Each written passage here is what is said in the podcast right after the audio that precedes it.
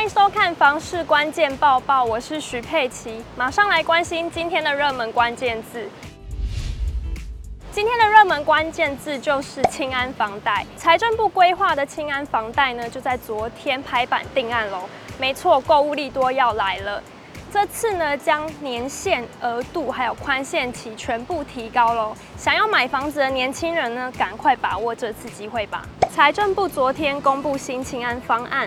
全民青年安心成家购物优惠贷款精进方案政策大力多，预计从八月起补贴三年到二零二六年七月三十一日。很多人可能以为青安房贷是给年轻人的福利，但其实这个专案呢，没有特别限制最高年龄，仅限民法规定成年年龄的十八岁，而且必须是家庭成员，包括借款人。配偶、未成年子女名下都没有自有住宅，所以比一般首购资格的定义更加严格。简单来说，新青安主要有三种优待，将额度、年限、宽限期全部拉高。首先，最高贷款额度的部分，从原先的八百万元增加到一千万元，贷款年限也由三十年拉长到四十年。最后是购屋宽限期，可以从三年延长至五年。等于为年轻人多争取五年的缓冲期。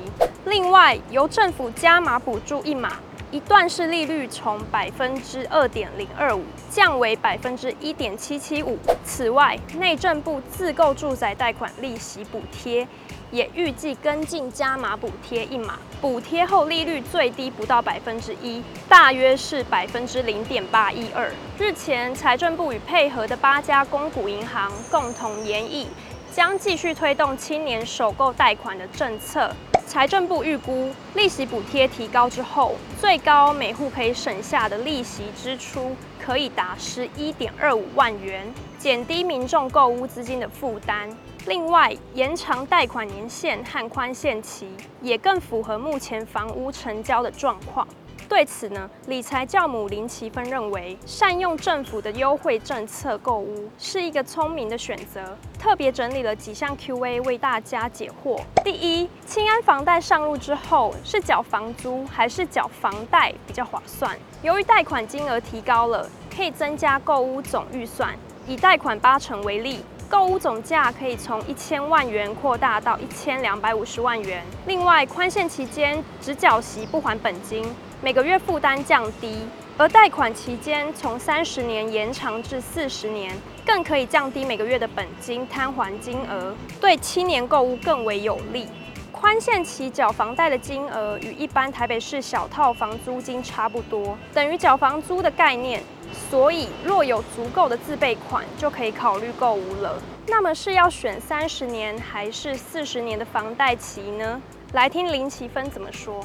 第一个就是说，如果呃你在购物的时候啊，个人的这个呃负担的能力可能稍微比较低一些啊，因为可能薪水还不是太高的话，那你选择这个呃四十年期的房贷，同时又呃用这个五年期的一个宽限期的话呢，那确实可以让自己的一个啊每个月的负担比较轻松一点，而且还可以多争取五年的一个缓冲期。那第二点的考量就是说，呃，通通常缴四十年期的这个房贷的话，呃，最后的一个利息的负担，呃，会比这个只缴三十年期要多出一一些。那可能这个金额也许会高达呃百万元以上哦。那这样初看是比较高，可是如果你考量了就是说，你等于呃提早去持有，呃，就是说让自己有能力去持有一个不不动产。那另外来讲的话，因为我们有一些朋友也许处在三明治族，那他的每个月呃还要负担小孩或是照顾父母，然后再加上房贷的话，会让每个月呃可支用的资金比较少。那最后一个呢，就是说呃，如果你是很会理财的呃投资人的话，呃，其实占用四十年期的房贷，也许还有一个获利的机会。举个例子来说呢，呃。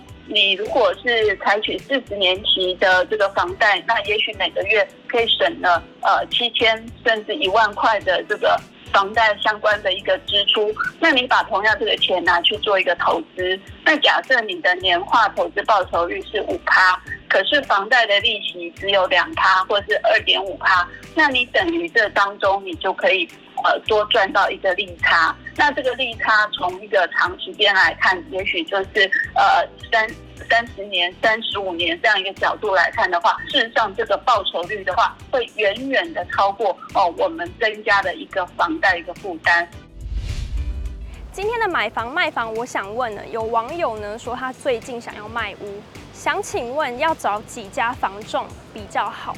留言区网友持两派立场，有人认为问至少三间比较安心，有人则觉得找几家其实都一样，行情价一家就够了，卖贵了找再多都一样。不过有业者呢现身说法哦。回应主要有专任委托以及一般委托两种方式，各有利弊。